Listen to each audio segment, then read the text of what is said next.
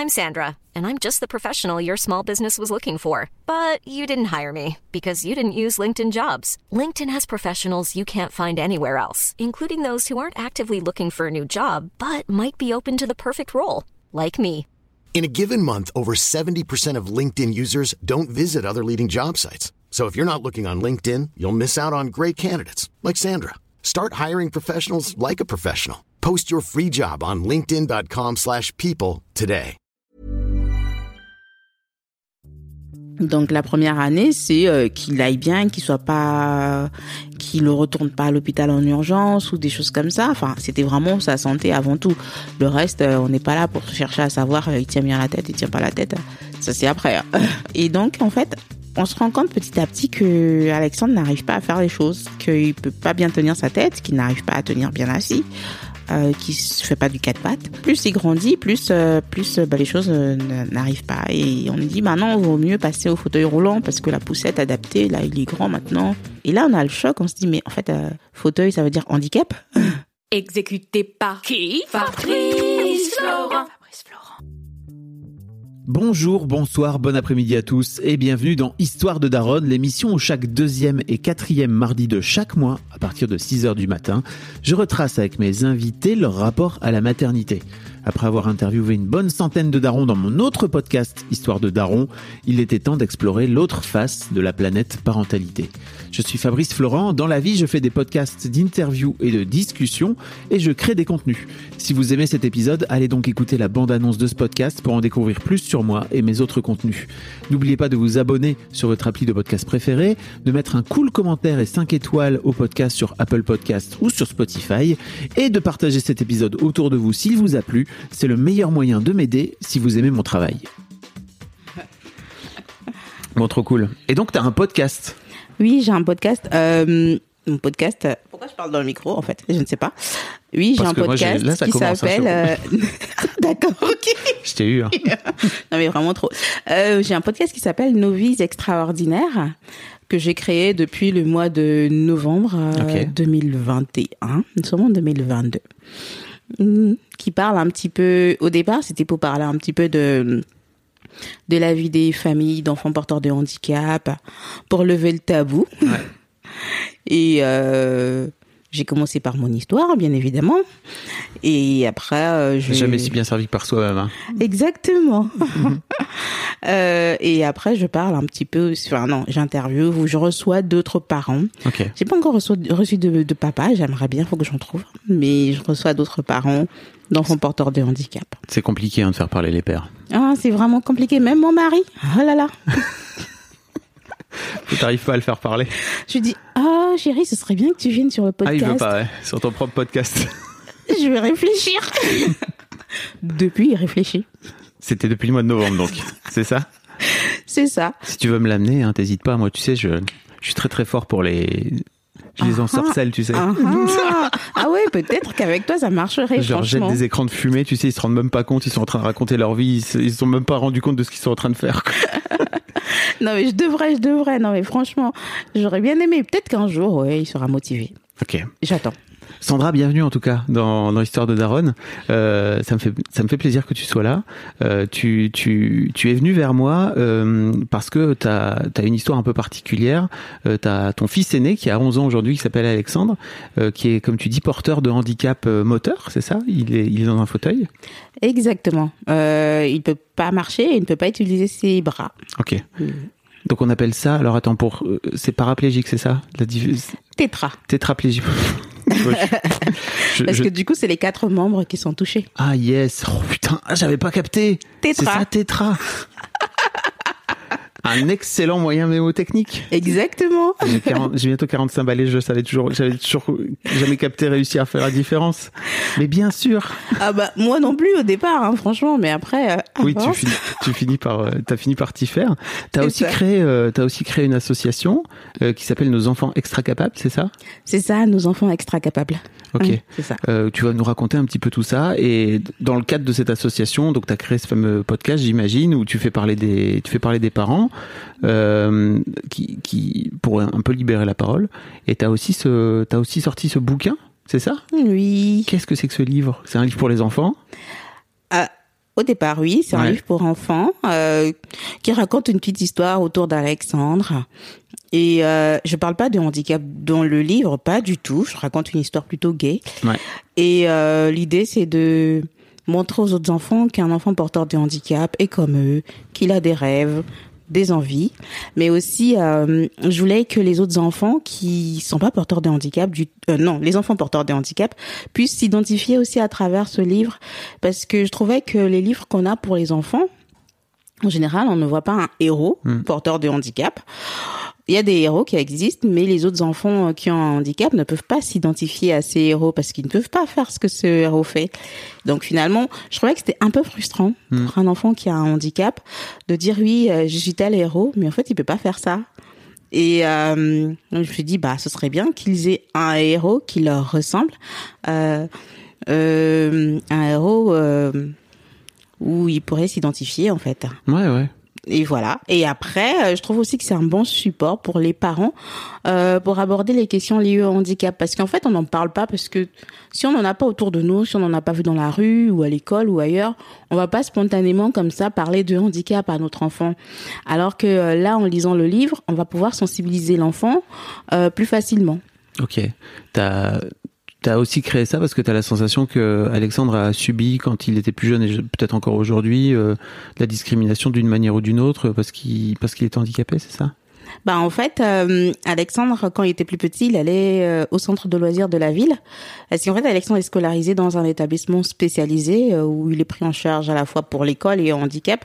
Mais pendant les vacances, il allait dans le centre de loisirs de la ville. Et les enfants n'étaient pas habitués à voir un autre enfant en fauteuil roulant. Et souvent, il lui posait des questions, mais euh, pourquoi t'es en fauteuil? Depuis quand tu marches pas? Il y avait plein de questions qui revenaient. Et Alexandre ne savait pas forcément répondre. Il répondait, je ne marche pas, c'est tout, voilà. Oui. Et euh, ça pouvait être des fois un peu frustrant pour lui d'avoir toutes ces questions, mais c'est pas la faute aux autres enfants. Oui. C'est parce qu'ils n'ont pas l'habitude, donc c'est normal. Et je me suis dit bah ce serait bien peut-être qu'ils aient quelque chose qui puisse les aider euh, à, à savoir qu'il y a des enfants qui peuvent être différents d'eux, en fauteuil ou euh, qui ne parlent pas, qui n'entendent pas. Puis euh, voilà, là c'est le premier. Pour l'instant c'est handicap moteur. Par la suite on en espère en avoir d'autres euh, sur d'autres types de handicap. Ok. Euh, en tout cas, Sandra, merci beaucoup d'être d'être au micro. On va. Je, la, la première question que je pose à tous mes invités, à toutes mes invitées, c'est comment t'en es venue à devenir maman? Ouhou. Pas techniquement, parce que ça, je crois que je sais. Je... Ah, heureusement que tu me poses pas. J'allais pas faire de démonstration. Euh, non. Parce que tu sais, il y a des, il y a des. Je, je pose parfois la, la question à des mecs qui me disent en faisant du sexe. Ah ouais, super. Pratico-pratique, bien Oui, sûr. ça. Les gars, quoi, tu vois. C'est juste. C'est ça. Non, en fait, toi. Mon mari, bon, on s'est marié assez jeune. euh, Enfin, j'avais 25 ans et lui 30. Et après, euh, hum, on a eu envie, on a eu envie d'avoir euh, une famille, d'avoir des enfants. Donc voilà. Et depuis que t'es toute petite, t'as envie d'avoir des, t'as envie d'avoir des enfants. C'est un truc qui, qui fait partie de, de, de ta vie, c'est ça? Oui, toujours. J'ai euh, j'ai toujours eu envie d'avoir des enfants, des enfants à moi, des enfants à, enfin, pardon, bref. des enfants, avoir une famille, euh, à qui donner de l'amour, des enfants, enfin, à chérir. Ok. Voilà. Tu te souviens de, de ce moment où tu découvres que t'es enceinte? Ouh là là, Ah oui, je t'ai dit, on va remonter. ouh là hein. là, Ouh là Oh, là. ça remonte à 11 ans quand même, un peu plus de 11 ans d'ailleurs. Oui, un peu plus. Si on compte les 9 mois de la gro- enfin non pas 9 mois, 6 mois euh, mais de la grossesse. Bah en fait, euh, c'était assez rapide, on a décidé qu'on voulait avoir un enfant et puis je crois le mois d'après ou deux mois après, j'étais enceinte. Ah oui. Donc, euh, On va pas traîner du côté de Sandra, quoi. Ah non, pas du tout. tac, tac. Action, réaction. Ok, d'accord. Mais tu te souviens plus du moment où tu te, tu te rends compte. Enfin, pour toi, c'était juste, ok, c'est la continuité, donc c'est bien, let's go, c'est la suite, quoi. C'était vraiment quelque chose où c'était la continuité. Mais après, j'étais super contente parce que je pensais que ça devait être plus difficile parce que c'était, euh, ça devait être notre premier enfant. Donc, je me suis dit, euh, j'avais euh, une contraception. Je me suis dit, bon, on va arrêter la contraception et tout. En général, on dit, il faut attendre six mois, euh, des fois un an. Ah, bah, super. Franchement, on est super content de, que les choses se soient passées aussi facilement et si rapidement. Donc, euh, tant mieux. Ok. Bon, c'est vrai que parfois ça met du temps, mais parfois ça met moins de temps et il faut peut-être arrêter d'écouter ce que les gens racontent finalement. juste. C'est vrai que bah après chacun est différent, donc après on peut pas s'identifier à chaque fois à, à l'expérience d'une autre personne, même si ça peut aider, mais euh, chacun est différent. Comment se passe cette grossesse pour toi? Alors au début, euh, pendant les trois premiers mois, assez bien, avec un suivi classique. Et à partir du quatrième mois, euh, mon gynécologue, je vais à une consultation en fait. euh, mon gynécologue me dit mais euh, Madame, votre col il est un peu raccourci. Euh, Il faut que vous vous reposiez. Maintenant, il faut que vous restiez le plus longtemps possible allongé, pas pas de mouvements brusques, etc. Je dis d'accord. Et puis moi, c'était ma première grossesse, donc enfin cerclage, etc. Je savais même pas ce que c'était, donc je fais confiance à mon médecin. Le cerclage, je sais pas non plus ce que c'est. Ah d'accord, ok. Bon. Il va falloir que tu m'expliques. Pourtant, j'ai eu deux mots, hein, mais vraiment, c'est quoi le cerclage? Tout s'est bien passé. Le cerclage, en fait, c'est lorsque des fois on a euh, une grossesse à risque, c'est-à-dire on a un col un peu raccourci ou euh, ouvert. On met un cerclage, c'est un fil qu'on met autour du col de l'utérus Ok. pour le fermer, le maintenir fermé pendant toute la grossesse pour éviter ou limiter les risques de fausses couches euh, ou de de d'ouverture spontanée Ok. du col. Eh bien, écoute, je ne, je ne connaissais pas, je découvre. J'ai pourtant fait 130 épisodes d'Histoire de Daron, tu vois. Ah, c'est vrai, on apprend tous les jours. Hein. Bah, ça, c'est clair. Euh, ok, donc, euh, effectivement, donc, t'es- t'as un suivi un peu particulier, donc, euh, tu t'alites, c'est ça, j'imagine, t'as, t'as plus le droit de bouger, etc. C'est ça. C'est compliqué pour toi? Bah oui, parce que euh, on est un peu frustré dans le sens où on se dit bah en fait je peux même pas faire la chambre de mon fils, euh, je peux même pas acheter les trucs et tout, aller dans les magasins, commencer à regarder. Bon, après on se dit la priorité c'est de mener à terme la grossesse, donc on écoute ce que le médecin dit, on obéit. Jusqu'au jour où euh, je vais à une consultation comme d'habitude. Et là il me dit bah en fait je vois la poche des os, votre col il est euh, complètement raccourci, là je vous envoie aux urgences. Je lui dis, euh, c'est quoi cette histoire? Il me dit, si je vous envoie pas aux urgences, vous allez accoucher là, c'est pas possible. Et je devais être euh, à cinq mois et demi de grossesse. Euh, et donc là, euh, il appelle euh, l'ambulance, il me dit non, mais on va vous envoyer dans un hôpital de niveau 3. Je dis, c'est quoi un hôpital de niveau 3 Je sais même pas ce que c'est. Euh, et donc, il appelle l'ambulance. Heureusement que mon mari était là avec moi ce jour-là. Je sais pas non plus ce que c'est qu'un hôpital de niveau 3, mais j'imagine que c'est un hôpital où, pour les, pour les accouchements à risque, c'est ça? C'est ça, en fait, les hôpitaux, euh, les maternités sont classées en trois niveaux. Euh, le niveau 1, c'est un accouchement sans risque normal. Niveau 2, euh, ça commence à des accouchements qui commencent à être un petit peu, euh, qui peuvent être compliqués. Donc, c'est à partir des enfants prématurés de à 7 mois à peu près. Niveau 3, c'est vraiment les grands, très très grands prématurés. Donc, ils prennent des enfants euh, qui ont un poids de 600 grammes à peu près. Euh, C'est petit, 600 grammes. C'est vraiment tout petit. Mm. J'aime bien comparer avec un paquet de pâtes de 1 kilo. non, Oui. mais c'est vrai, comme ça, vrai. on voit, on se rend compte, on dit un paquet de pâtes de 1 kilo, d'accord Ou une boîte de 1 kilo, c'est même pas ça, Ouais. Ah, sérieusement. euh, moi, c'est quasiment la moitié, quoi. C'est fou. C'est ça, c'est incroyable. Et euh, donc du coup, il me dit, euh, on vous envoie donc à- dans un hôpital et euh, on, euh, donc du coup la- l'ambulance arrive, qui vient me chercher. Et là, euh, je me rends compte qu'en fait, je vais rester à l'hôpital. Et c'est panique à bord parce qu'on ne sait pas ce qui va nous arriver, on ne sait pas si, si je vais accoucher tout de suite. Donc à l'hôpital, on me prend en charge tout de suite. Il y a tous les médecins qui défilent dans la chambre pour m'expliquer, vous risquez de perdre votre bébé. A la psychologue qui arrive pour nous préparer. Euh, euh, si votre bébé arrive à tel terme, est-ce que vous voulez le garder? Est-ce que vous voulez qu'on essaie de le sauver? Enfin, vraiment tout un truc, euh, mais c'est incroyable. On s'imagine même pas. C'est comme dans un film.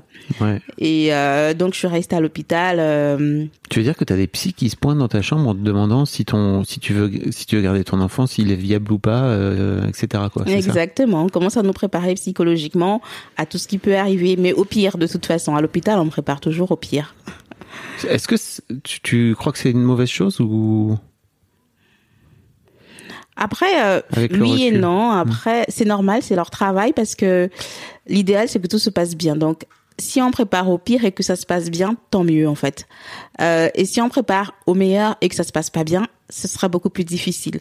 Donc, je me dis que c'est normal. euh, c'est toujours normal d'envisager le pire. Mais après, pour quelqu'un qui est là, qui qui qui qui est dans cette situation, euh, à qui on annonce qu'elle va accoucher ou qu'elle va perdre son bébé, c'est difficile à entendre. Et quand tu dis pour quelqu'un, tu parles de toi. Pardon. je parle de moi et je parle des autres mamans qui passent par là Ah, moi, ou qui sont là, passées ouais. par là. T'es dans mon canapé pour parler de toi. Pour moi, oui. Pour moi, c'était horrible à entendre. Je Ouais. me disais, mais ils sont pas humains, c'est pas possible. Pourquoi ils me parlent de ça et tout? Mais c'est leur devoir, c'est normal. Donc, euh, je n'en veux à personne. Ouais. Mais c'était pas forcément très évident à vivre pour toi. euh. Ah ben non, pas du tout, pas du tout, pas du tout. Après, on essaie de relativiser, on se dit bon bah ça va bien se passer, tout va bien se passer. On essaie de rester positif. Je suis de nature très positive, donc du coup, Ça se sent. c'est important. Ok. Euh, et donc du coup, on essaie de garder euh, de garder le moral, de se dire bah bah ça y est, ça fait une semaine qu'on est là, ça va bien se passer. Euh, restons tranquille, on bouge pas et tout, on est pris en charge. Et puis jusqu'au jour où boum, on a des contractions, on comprend pas et on dit en fait vous allez accoucher tout de suite. Oh mais j'ai fait attention, qu'est-ce qui s'est passé Hmm. Donc voilà. Et donc après deux semaines d'hospitalisation, là j'arrivais à mon sixième mois. Mon fils euh, euh, avait 900 grammes à peu près. D'ailleurs, les médecins disaient à l'époque que son poids était au-dessus de, du poids d'un enfant de ce terme. Donc c'est d'ailleurs ça qui, qui a permis aux médecins de le sauver. Parce que euh, il y a plusieurs critères qui rentrent en ligne de compte. Il y a le terme, il y a le poids aussi. Parce que euh, quand le poids est trop faible, euh, pour un terme euh, de 25 semaines plus 4 jours d'aménorrhée, euh, on va pas sauver le bébé. Parce qu'il y a trop de risques derrière. Et... Si c'est un enfant par exemple qui a 26 semaines ou 27 semaines, euh, s'il a un poids de 600 grammes, on va on va le sauver parce que le terme est avancé. Donc il y a des critères qui sont pris comme ça en compte.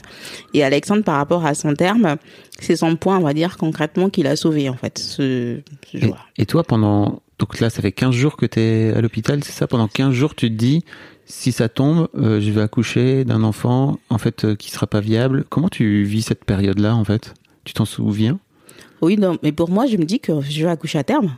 Je, Ah, je, je reste positive. Je me dis, mais non, je vais accoucher à terme. Je, enfin, le plus loin, le plus loin possible. Je vais essayer d'aller le plus loin possible. Que je vais pas arriver, que mon bébé va pas être prématuré. Donc, pour moi, non, euh, je n'imagine même pas ça, en fait. Ok. Je n'imagine pas cette éventualité.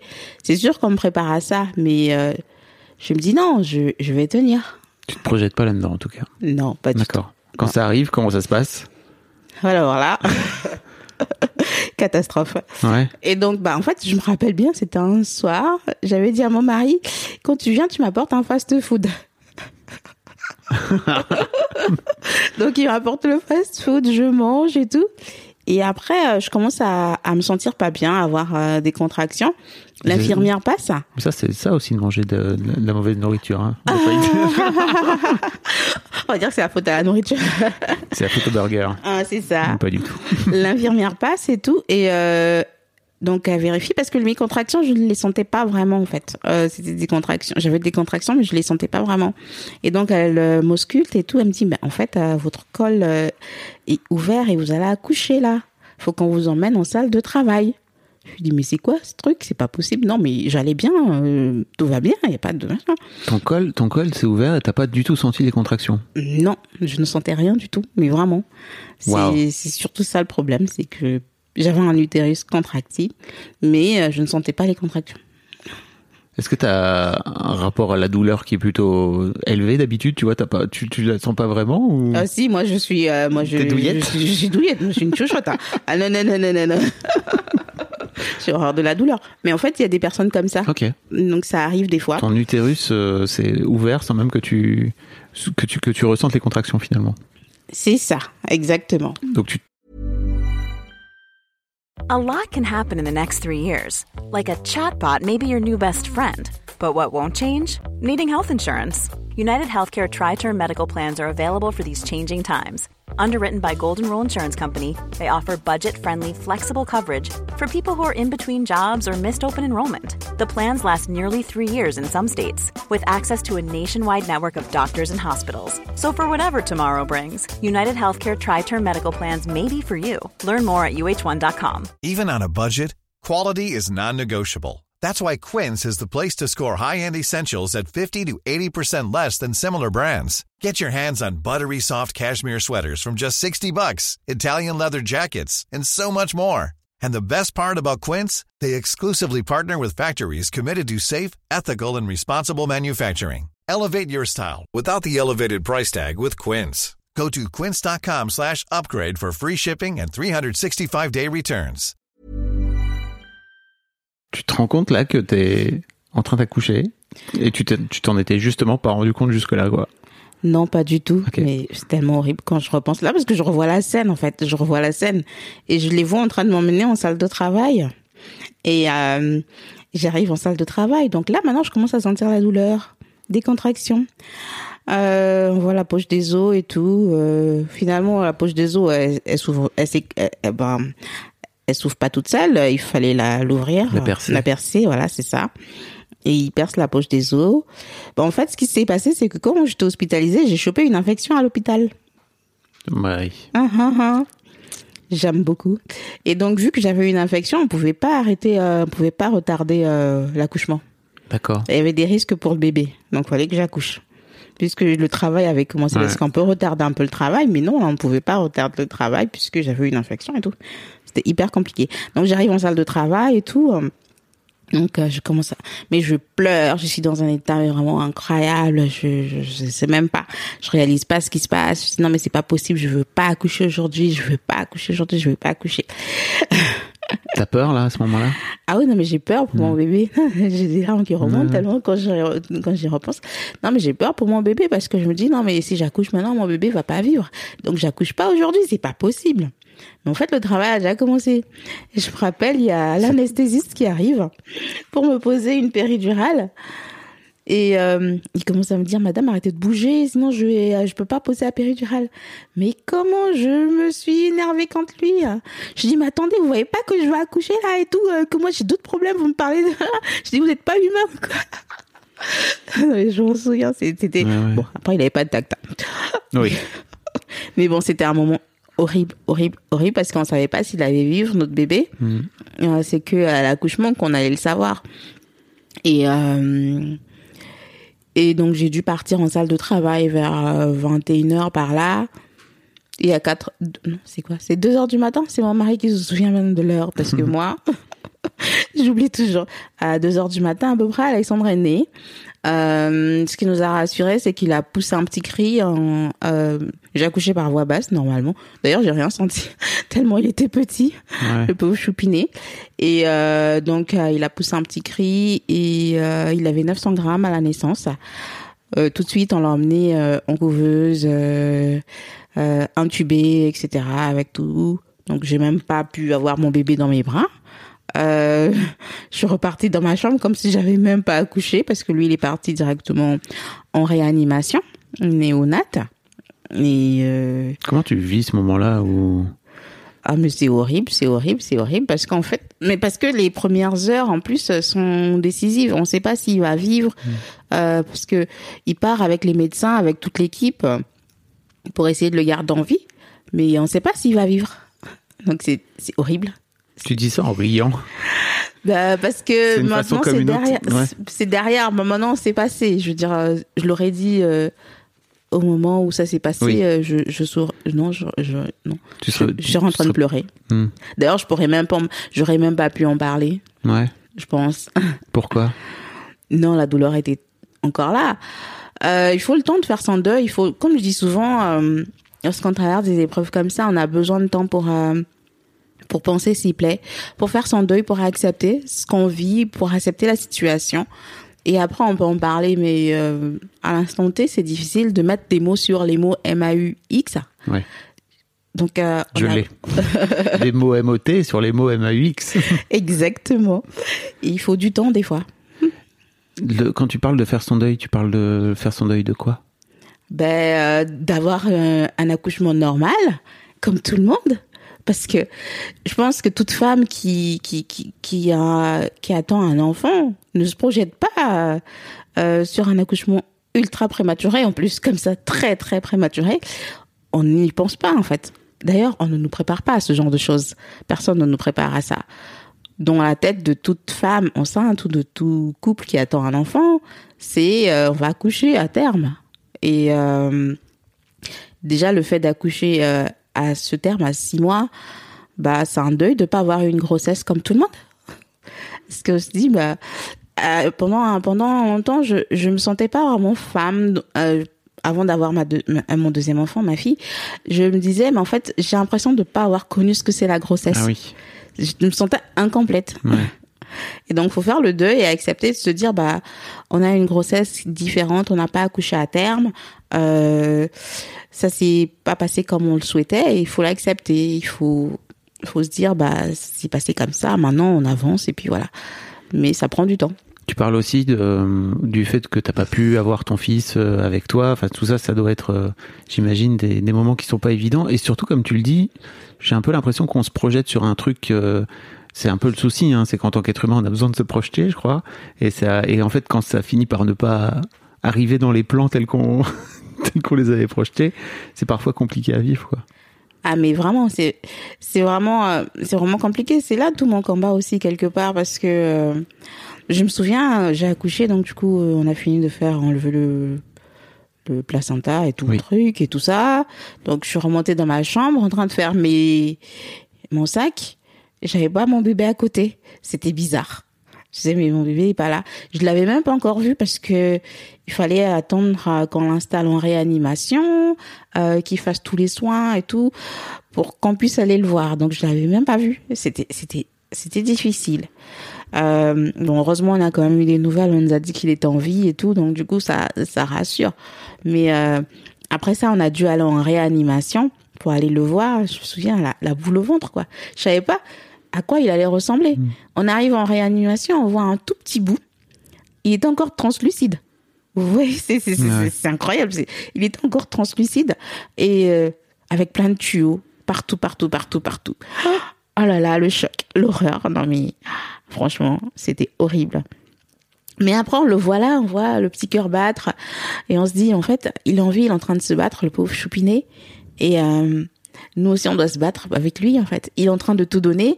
On doit se battre avec lui, on doit rester fort pour lui parce que lui, il est là en train de subir ça. On n'a pas le droit de pleurer. Enfin, on peut pleurer, mais on n'a pas le droit de. T'es en train de pleurer. les gens ne le voient pas, mais C'est incroyable. C'est, j'ai des larmes qui coulent toutes seules. Je souris en on pleurant. appelle ça les émotions. C'est un truc de ouf. Ah, c'est un truc de ouf. On peut pas les contrôler.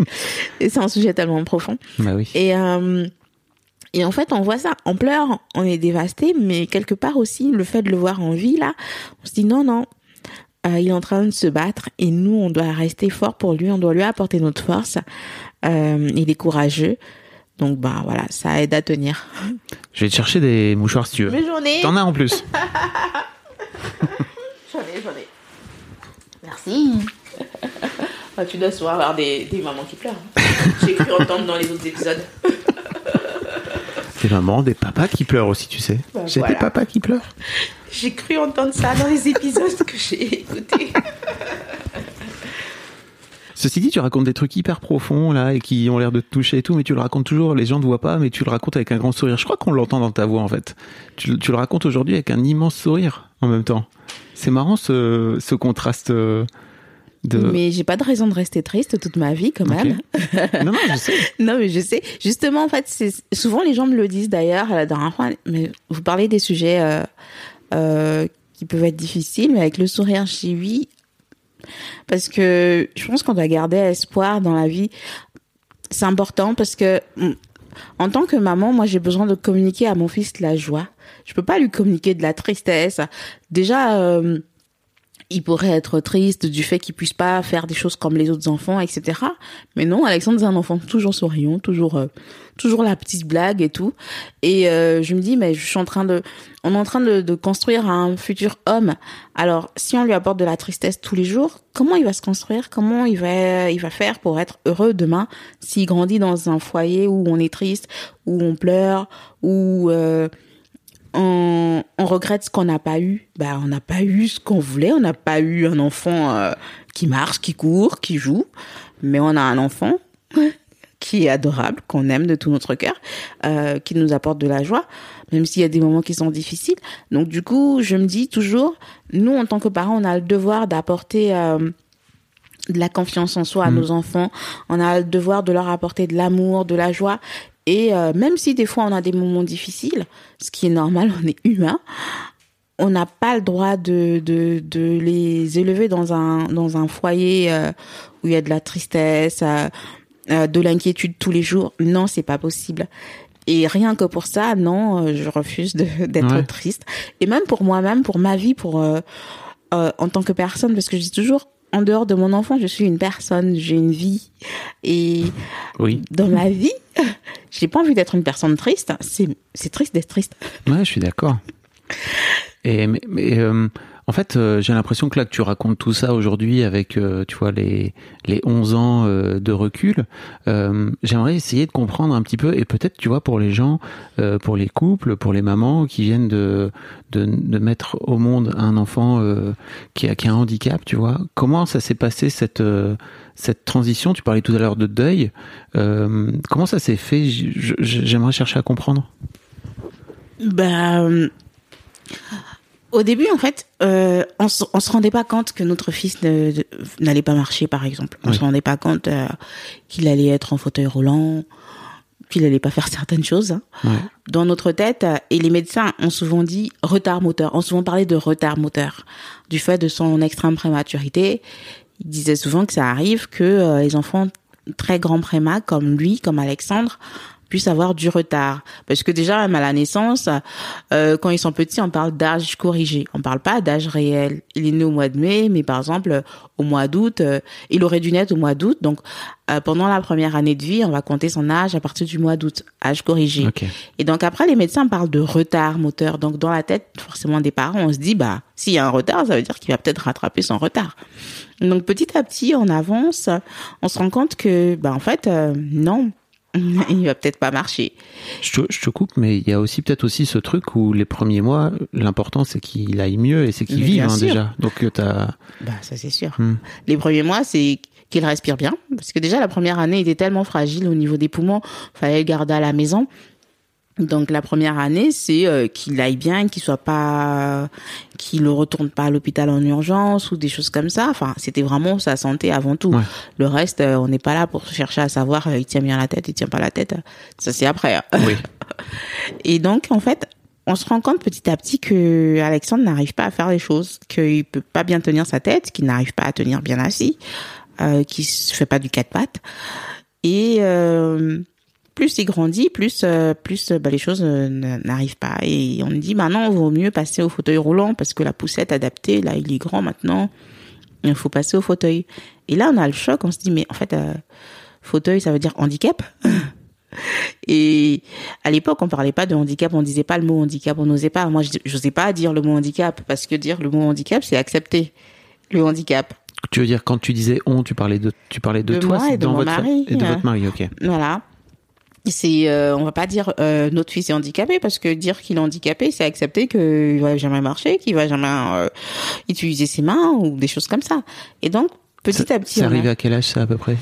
Euh, à partir de l'âge de 4 ans on a dû passer en fauteuil roulant parce que la poussette parce qu'il y a des poussettes adaptées qui existent. La poussette adaptée n'était plus adaptée. Donc il fallait passer en fauteuil pour qu'il soit plus à l'aise voilà.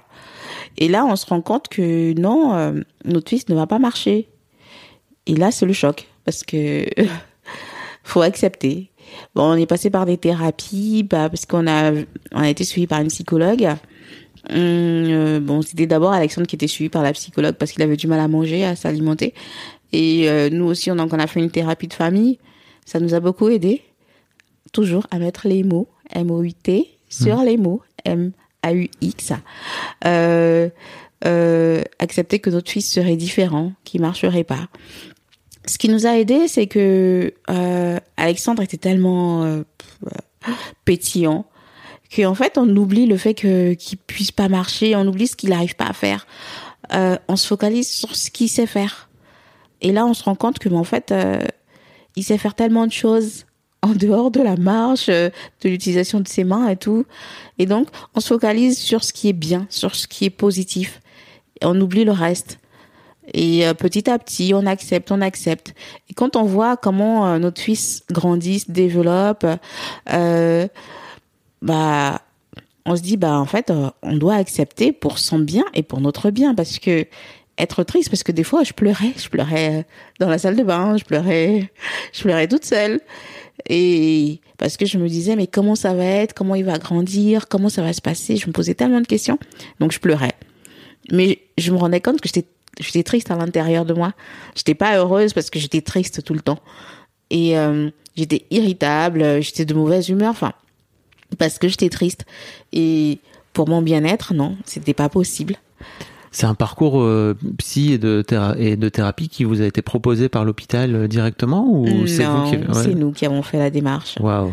Déjà c'est énorme Oui. de vous rendre compte que en fait à côté des soucis de santé de votre fiston, vous pouviez aussi soigner la santé mentale. On peut aussi faire une pause hein, si tu veux pour Non, ça va. Sandra pleure. Tout se passe bien. Tout va bien. Je, je, je ne la torture pas, je vous promets. Enfin si, euh, je fais sortir des, des vieilles histoires, des émotions quoi. Je ne savais pas que j'allais pleurer aujourd'hui, ce n'était pas prévu. Bah, hé, tu viens me parler. euh, tu viens me parler de ton histoire. Ouais, tu, tu vois ce que je veux dire, c'est que c'est- c'est- comment ça vous est venu l'idée de vous dire, ok, en fait, euh, on n'a pas que des euh, que des problèmes physiques entre guillemets à gérer avec le handicap d'Alexandre, etc. Il faut aussi qu'on prenne soin de notre santé mentale. En fait, c'est simple, c'est parce qu'on a voulu prendre soin de la santé de, mentale de notre fils. Et du coup, Ah yes. euh, parce que je me suis toujours dit que je veux pas un enfant frustré demain. Je veux pas un enfant euh, euh, qui soit comment dire, qui ait l'impression qu'il lui manque quelque chose. Je veux qu'il accepte son handicap, qu'il avec. Quand on est petit, il y a pas de souci. Les enfants, bah, pour lui, il n'arrive pas à faire ça. Il, il ne marche pas. C'est pas, c'est pas, c'est, ça lui pose pas de problème. Mais c'est en grandissant, avec les autres, avec le regard des autres, quand il va être dans la société, comment il va le vivre. Et donc très tôt, on s'est dit non, euh, il faut vraiment que Alexandre ait un suivi pour pas qu'il développe des complexes plus tard. Quand il est petit, on l'accompagne forcément chez la pédopsie. Et euh, Elle vous a coincé. exactement, elle nous a eu. mais c'était très bien. Hop hop hop, partez pas là. C'est ça. Il faut qu'on parle ensemble. Non, mais c'était très bien, Bah oui. franchement. Et on s'est rendu compte que là, euh, bah, des fois, elle parlait à Alexandre, mais c'est nous, euh, bah, ouais, on était, les émotions, on faisait sortir ce qu'on avait, ce qu'on n'arrivait pas à dire. Euh, et c'était, c'était difficile, mais c'était très bien, c'était génial. Ça nous a fait un bien fou. Ah, c'est cool. Et je le conseille à tous les parents, euh, même si on n'a pas un enfant handicapé. Ah oui, ça. Mais des fois, la thérapie peut aider. C'est, je crois même souvent la thérapie peut. C'est Parce que parler, c'est bien, la preuve. Ça fait sortir La les preuve. émotions et tout et tout. Euh, j'ai, alors attends, entre temps, mais pas trop loin. C'est à peu près à ce moment-là, c'est ça où euh, vous vous décidez de faire un deuxième enfant, Euh, si je me trompe pas. mes deux enfants ont 6, 5 ans d'intervalle. Donc du coup, Alexandre avait 4 ans et demi, ouais, 4 ans et demi, 5 Ouais. ans. Euh, je me suis toujours dit au fond de moi que je me sentais pas femme. Vraiment, parce que ma première grossesse, vu qu'elle s'était interrompue très tôt, je savais pas ce que c'était d'être vraiment enceinte, d'arriver à 9 mois. J'entendais toujours les autres mamans, les autres femmes dire, ah ouais, je suis à terme, là, je suis fatiguée, j'en ai marre et tout. Je dis, ah bon, mais je sais pas ce que c'est. Et j'avais l'impression d'être incomplète. Et euh, après, on s'est dit, bah, on va avoir un deuxième enfant. Donc, on a eu notre fille. Euh, pour la grossesse de ma fille, du coup, j'étais cerclée, comme je disais tout à l'heure, pour Oui. éviter une, pour éviter euh, euh, une fausse couche ou éviter euh, bah, que ce qu'on avait vécu se reproduise. Ouais. Donc, j'ai été cerclée, suivie de très très près. La grossesse s'est plutôt pas mal passée, mais j'étais alitée quand même. Ok. Oui, ils ont ils ont pas voulu prendre de risques avec toi. Ils se sont dit, Sandra, au dodo, hop. C'est ça. Rendez-vous dans neuf mois. C'est ça, à partir du troisième mois, allez, ça y est, oups, coucher tout le temps. Bon, ok. Euh, et puis de toute façon, quand on l'a vu qu'une fois, on n'a pas envie de... Oui. T'avais On peur. s'amuse pas avec, hein. T'avais peur? Ah oui, j'avais vraiment peur. Euh, J'étais stressée. Je...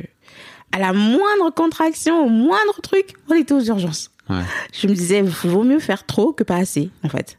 Parce que la première fois, on ne savait pas, on... c'était notre premier bébé, donc il y a plein de choses qu'on ignorait. Et donc, euh, on se disait, franchement, je sais pas le nombre de fois que mon mari a dû m'emmener aux urgences. je crois qu'on nous connaissait déjà aux urgences, mais je préférais. C'est quoi les trucs que tu as la sensation d'avoir mis de côté ou pas, peut-être pas, ou t'as peut-être pas entendu ton corps ou t'as peut-être pas écouté ton corps, pardon, euh, pendant la première grossesse? T'as la sensation qu'il y a des trucs que, à côté desquels t'es passé avec le recul? Non, pas Non du tout. Et j'ose même pas penser comme ça parce Oui. que ce serait me, euh, ce serait être me sentir coupable. Ah oui, oui. Et non, Je sais pourquoi je te pose cette question, plutôt pour euh, pour les futures mamans qui sont là et qui se disent peut-être ça peut être cool d'écouter les signes, quoi, tu vois. J'avais pas de signe parce que je ne sentais pas mes contractions. Mais par contre, ce que je regrette amèrement, c'est de ne pas avoir insisté auprès du médecin pour qu'il me pose un cerclage assez tôt. Parce que quand il a vu que mon col était raccourci, il a dit bah euh, c'est votre première grossesse donc il n'y a pas d'indication à poser un cerclage. Et là pour pour ça franchement, je le regrette amèrement. Je me dis mais euh, j'aurais dû insister pour qu'il me pose un cerclage en fait euh, ou aller voir un autre médecin. Oui. Donc pour toutes les mamans qui écoutent, si on vous dit que votre colère raccourci euh, je sais pas à 3 4 mois, demandez à être cerclé quoi. Ouais. Ou demander, que- c'est un très bon conseil de demander l'avis d'un autre médecin en fait, d'une manière Exactement. générale, je crois. C'est ça. D'aller voir un autre médecin qui vous donnera peut-être d'autres conseils, Mm. qui qui vous accompagnera peut-être différemment. Ok. C'était un très bon médecin, hein. mais euh, Oui. je pense qu'on est passé à côté de quelque chose. Et ben, voilà. Parfois, euh, parfois ça arrive, quoi. Parfois, ça arrive. Ok. Comment se passe euh, cet accouchement? Le deuxième, Oui. Plutôt pas mal. non, c'était différent, c'était très bien. Euh, un peu stressant. T'es mais- allée à terme ou pas? Oui, Ah, bravo. Finalement. Tu te, sentais complète. exactement. Ah, ça y est, Ce qui est je pas, sais ce que c'est. ce qui est pas vrai en soi en plus. Hein. C'était juste. euh, ta- Non, j'écoute. Mais je c'était dis ça moi. pour les gens qui. C'était moi. Bah oui. C'était dans ma tête, hein. Ouais. Ça, ça a rien à voir. Mais euh, du coup, l'accouchement s'est plutôt bien passé. On a eu un beau bébé. De, je dis pas que mon fils était pas beau, hein. mais euh, ma fille, elle avait quoi, 3 kilos et des poussières? Ouais. Euh, bon, après, elle est restée un petit peu à l'hôpital parce qu'elle avait un ictère, la jaunisse. Ok. J'ai. Ouais. Et, mais bon, c'est vrai que cette partie aussi, ça m'a fait un peu peur, mais après, non, euh, ça va, ça s'est plutôt bien passé. C'était euh, une grossesse qui s'est bien passée. Ta fille qui s'appelle? Anaël, Anaël. Ok. Euh, donc aujourd'hui, Anaël a, a 6 ans. oui, Alexandra 11. c'est ça. Euh, comment s'est passé euh, ton envie pour toi de, de lancer cet assaut à ce moment-là? C'était c'était il y a combien de temps? Je t'avoue que j'ai pas j'ai pas toutes les infos. Alors d'abord, ça a commencé avec le livre. Donc une fois que j'ai fait le livre, on est passé au podcast. Ok. Euh, parce qu'en fait, il y a beaucoup de gens sur Instagram qui me posaient des questions sur notre quotidien, euh, sur notre vie. Enfin, ils savaient pas, donc du coup, ils posaient plein de questions. Et je me suis dit, bah, ce serait bien qu'on puisse avoir un média qui puisse euh, parler de handicap à proprement parler parce que bah il y en a des médias, il y a des podcasts qui parlent de handicap, mais c'était sous un autre format. Donc du coup, je voulais euh, vraiment qu'on rentre en profondeur et qu'on parle des choses dont on parle pas, de notre quotidien. Tu dis ça en passant, mais donc ça veut dire que tu mets en scène aussi quelque part et tu parles de votre vie de parents et de votre vie de famille, c'est ça, sur Insta déjà pour commencer? Oui, oui, oui, oui, pas mal. Là, tu dis ça en passant, tu vois, mais bon, Oui, oui, oui, oui. c'est pas toutes les familles qui font pas ça. Quoi, tu vois. Non, je parle pas mal de notre vie euh, quand j'ai du temps, parce que j'ai pas toujours beaucoup de temps, mais Ouais. je parle un peu de notre quotidien. Je C'était parle. une volonté de ta part de mettre en Oui. scène justement, ou enfin mettre en scène, en tout cas de montrer aux gens comment ça se passe? Oui, parce que je trouve qu'on ne montre pas assez, Euh, parce que les gens pensent que c'est un sujet assez triste. Les... Souvent, les gens quand ils vont sur les réseaux sociaux, c'est pas pour aller voir. euh, entre guillemets des trucs tristes mais je dis notre vie n'est pas triste. Parce que souvent quand on euh, quand on nous voit ah mais vous êtes heureux et tout ça va super et tout bah oui on est heureux on euh, on n'a pas de problème quoi. Enfin ça va tout va bien. Et dans dans dans l'esprit de beaucoup de gens, c'est handicap égale tristesse, égale souffrance, égale, euh, égale malheur, enfin tout ça. Et moi, justement, j'avais envie de déconstruire ces idées reçues qu'on a autour du handicap ou de la maladie, euh, ou, d'une maladie, ou peu importe. Hein. Et j'avais envie de montrer aux autres que non, on peut euh, être handicapé et être heureux. Euh, au début, je montrais pas beaucoup mon fils, euh, j'osais pas, parce que sans doute qu'à l'époque, j'avais pas accepté ou autre, ou j'avais peur du regard des autres. Mais après, quand je me suis rendu compte que les gens, bah en fait, ils savaient pas et ils osaient pas forcément non plus demander, ils étaient gênés. Je dis bah non, en fait, on va montrer. On va pas cacher, faut pas cacher, parce que plus on cache, plus ça devient tabou, plus euh, euh, on favorise pas l'inclusion des personnes handicapées dans la société. Je dis non, euh, moi je veux pas que mon enfant soit demain euh, euh, qu'il soit entre guillemets mis de côté à cause de son handicap. Non, pas du tout. Il est comme les autres. D'accord, il fera les choses d'une autre manière, mais il est capable de faire plein de choses. Donc non, on va montrer aux gens, on va montrer à la société que non, handicap ne veut pas dire incapable.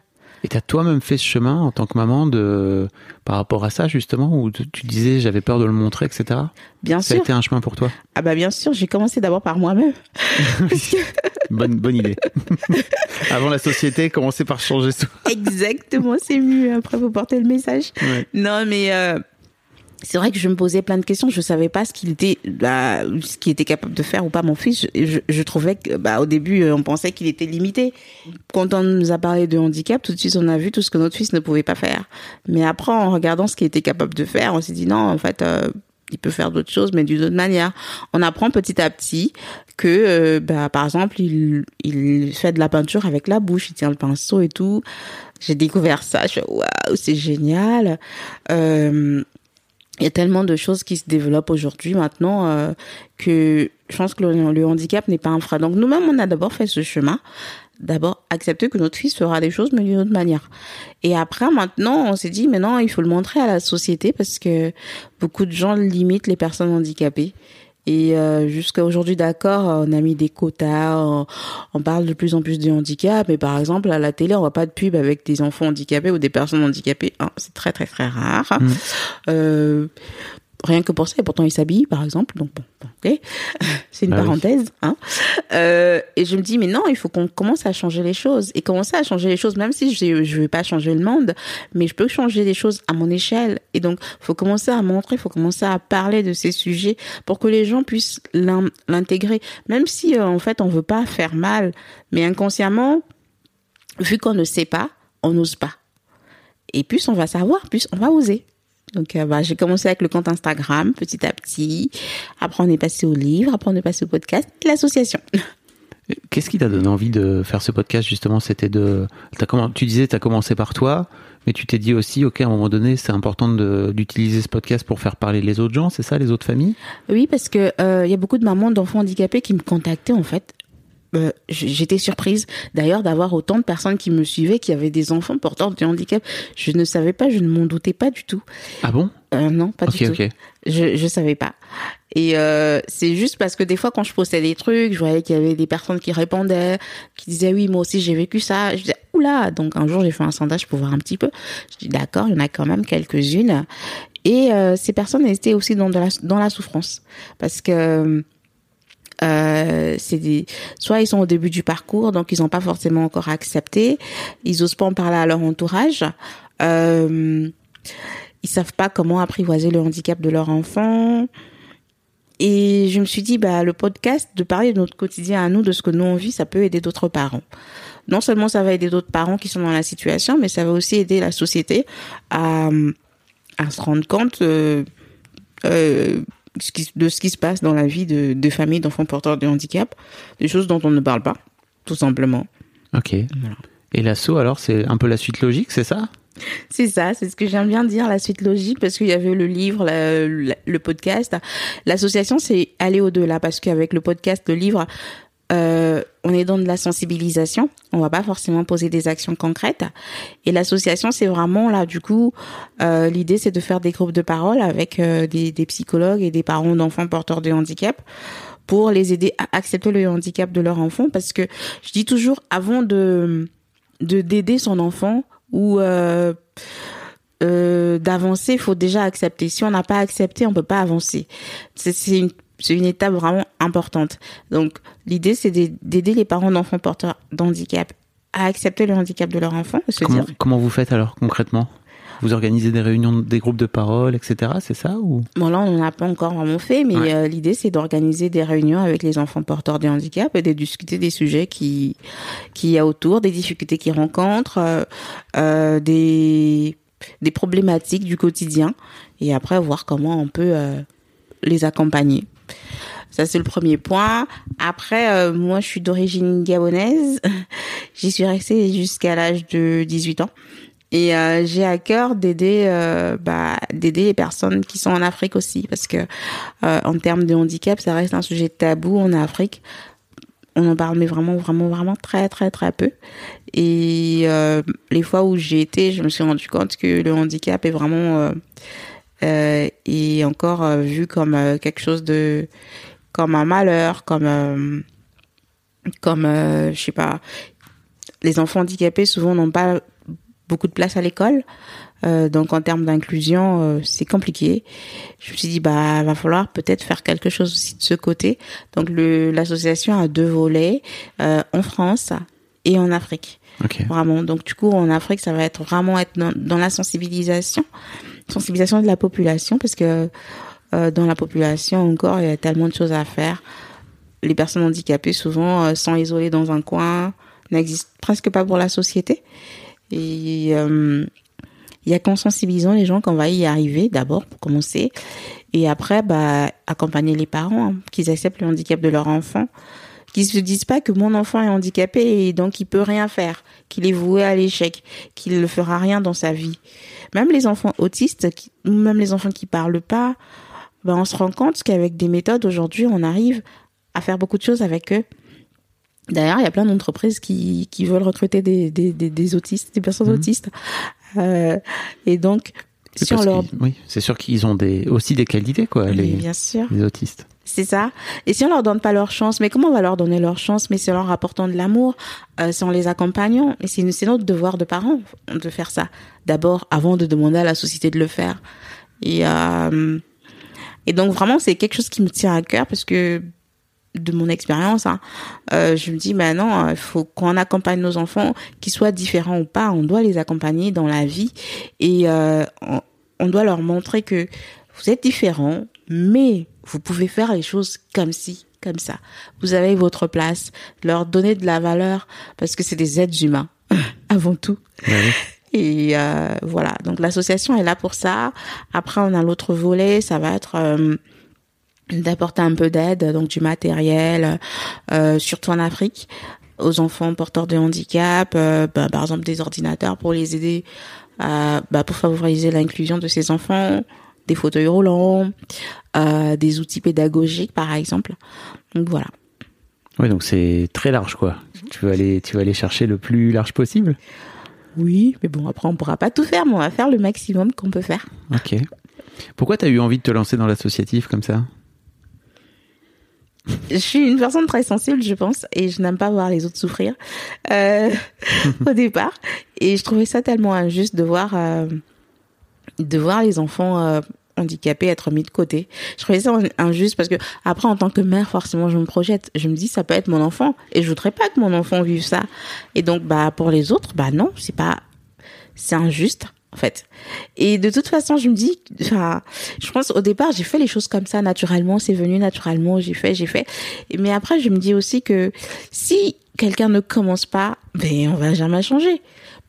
Bah, il y a déjà des gens qui font des choses, mais si je viens contribuer aussi à ma manière, ce sera jamais trop en fait. Donc euh, allons-y, petit à petit, les choses vont changer, peut-être dans 10 ans, dans 5 ans, je ne sais pas. Petit à petit, le peu que je pourrais faire, ce sera déjà beaucoup. Et euh, l'associatif, c'est vraiment être au cœur de la, problématique, être sur le terrain, vraiment. Parce que faire des podcasts, des livres, c'est bien, mais je suis pas forcément sur le terrain. Je fais des choses d'une autre manière. C'est d'autres outils que j'ai à ma disposition. Mais euh, euh, l'association, c'est un moyen vraiment d'être, de mettre les pieds dans le plat et de se dire, bah là, non, on va faire du concret, vraiment. On va euh, essayer de résoudre quelqu'un qui a un problème, quelqu'un qui qui a besoin d'un ordinateur par exemple pour travailler, bah si on peut lui trouver cet ordinateur, euh, pourquoi pas. S'il a besoin d'un fauteuil, ben pourquoi pas. Si on peut sensibiliser les gens en faisant des des, des réunions, euh, des groupes de parole et euh, montrer à la population que non, un enfant handicapé, il a toutes ses chances d'aller à l'école, il a toutes ses chances d'avoir une vie adaptée bien sûr, mais d'avoir une vie ben pourquoi pas. Comment ça se passe aujourd'hui pour Alexandre? Euh, Alexandre, plutôt pas mal. Bon, on a passé une année un peu difficile parce qu'il s'est fait opérer euh, fin 2021. Et euh, donc c'était un peu compliqué les suites d'opération. Mais maintenant ça va beaucoup mieux, il a récupéré. Euh, là il est en sixième cette année et euh, il est plutôt heureux de, de vivre sa petite vie, d'avoir ses copains, d'avoir sa petite sœur. Comment ça se passe avec sa petite sœur justement? Je, je voulais me, je me demandais. Ah ils sont très fusionnels. En fait euh, c'était tellement étonnant, on n'a pas eu besoin de faire grand chose. Bon avant qu'elle n'arrive au monde on a on a toujours suivi une thérapie de famille, hein, bien sûr. Ça aide. Euh, pour préparer Alexandre au fait que sa petite sœur serait différente, qu'elle pourrait marcher, qu'elle pourrait faire des choses que lui ne peut pas faire. Parce que c'était important pour, euh, pour nous euh, qu'il soit préparé à ça. Et ensuite, quand elle est arrivée, il a accepté sa petite sœur. Et elle, même quand elle était bébé, des fois quand je regarde les photos, elle allait lui faire des câlins, elle allait vers lui. Euh, elle a toujours été très... euh, presque pro- protectrice envers son frère. C'est des fois, je dis non, c'est pas toi la grande sœur, c'est ton grand frère, donc attention. Mais euh, elle aide beaucoup. Des fois, on dit bah allez les, les bras et les mains d'Alexandre quoi. Ok. Parce que bon, il s'en sert pas mal pour. Tu peux me passer la télécommande, tu peux changer de chaîne pour moi? Ah oui.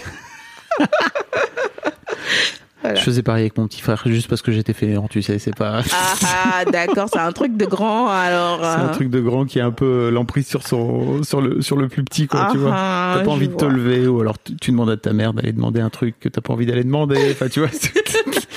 Va prendre les balles à ma place là, s'il te plaît. C'est ça. Oh là là. Juste pour dire, je suis le grand. Voilà, c'est bon, tu m'écoutes. Hein. Exactement. Euh, Est-ce qu'il y a un sujet sur lequel je t'ai pas amené dont t'aurais aimé parler? Non, en fait, Non. on a fait le tour. Alors j'ai une dernière Waouh, génial. j'ai une dernière question pour toi. Oui. Euh, si euh, Alexandre et Anaël écoutent ce podcast dans 10 ans, qu'est-ce que tu as envie de leur dire aujourd'hui? Alors, j'aimerais dire à mes enfants que je les aime de tout mon cœur déjà, euh, que euh, qu'il est important euh, qu'ils sachent que dans la vie, il y a des choses qu'ils feront, ils seront peut-être jugés pour ça, mais euh, qu'ils fassent, qu'ils se fassent confiance à eux-mêmes et euh, que la vie est belle, qu'ils en profitent, qu'ils fassent ce qu'ils ont envie de faire. Le plus important, c'est d'être heureux avant tout. Trop bien. J'avais envie de partager deux podcasts que j'ai fait euh, qui parlent un peu du qui parlent un peu du thème. J'ai interviewé Fabien Toulmé qui est auteur de BD euh, qui a fait une BD qui s'appelle Ce n'est pas toi que j'attendais. Alors c'est parce qu'il attendait il a eu une euh, petite fille trisomique si tu veux, il parle beaucoup de son processus de deuil justement de bah ils avaient pas du tout détecté la trisomie et c'est vraiment il parle beaucoup de, de, de ça justement et je trouve que je sais enfin je sais pas à quel point c'est le même process mais je crois qu'il y a un peu de ça aussi tu vois de te dire OK c'est pas c'est pas vraiment l'enfant que j'attendais. Euh, et le deuxième podcast, c'est dans Histoire de mec. Euh, J'ai interviewé un mec qui s'appelle Nicolas et qui a 44 ans et qui, euh, qui est handicapé euh, moteur et qui raconte euh, justement son histoire. Et j'ai adoré son épisode. Je vous, je vous mettrai les liens dans, dans les notes. Et je, je sais pas si tu l'as écouté, mais franchement, c'était vraiment canon. J'ai adoré. C'est c'est ton fiston dans, dans, dans 30 piges. Exactement. Euh, merci beaucoup Sandra. Je mettrai tous les liens pour euh, pour aller suivre euh, ton travail, etc. Et puis le et puis le podcast aussi dans les notes de cet épisode. Un grand merci à toi. C'était c'était Ah, mais super. merci à toi, mais vraiment, j'ai passé un super moment, même si tu m'as fait pleurer. Hein. C'est pas grave de pleurer. Je rigole. Non, mais c'était super, franchement. Merci beaucoup. Trop top. Merci bien.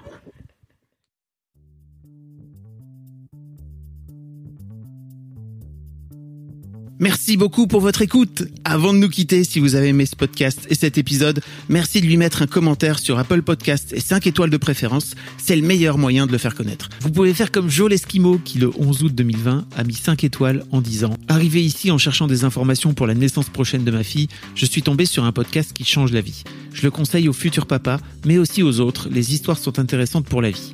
Merci d'avoir lancé cette super initiative et merci à tous les darons qui partagent leurs opinions et leurs histoires. Un grand merci à toi et vous aussi vous pouvez faire pareil. Vous vous rendez sur Apple Podcast et vous cherchez Histoire de Daron directement dans l'appli ou sur votre ordinateur. Merci à vous et rendez-vous tous les premiers et troisièmes lundis de chaque mois à partir de 6h du matin pour un nouvel épisode d'Histoire de Daron. Un grand merci à vous pour votre écoute. Planning for your next trip? Elevate your travel style with Quince. Quince has all the jet setting essentials you'll want for your next getaway, like European linen, premium luggage options, buttery soft Italian leather bags, and so much more. And is all priced at 50 to 80% less than similar brands. Plus, Quince only works with factories that use safe and ethical manufacturing practices. Pack your bags with high-quality essentials you'll be wearing for vacations to come with Quince. Go to quince.com/pack for free shipping and 365-day returns.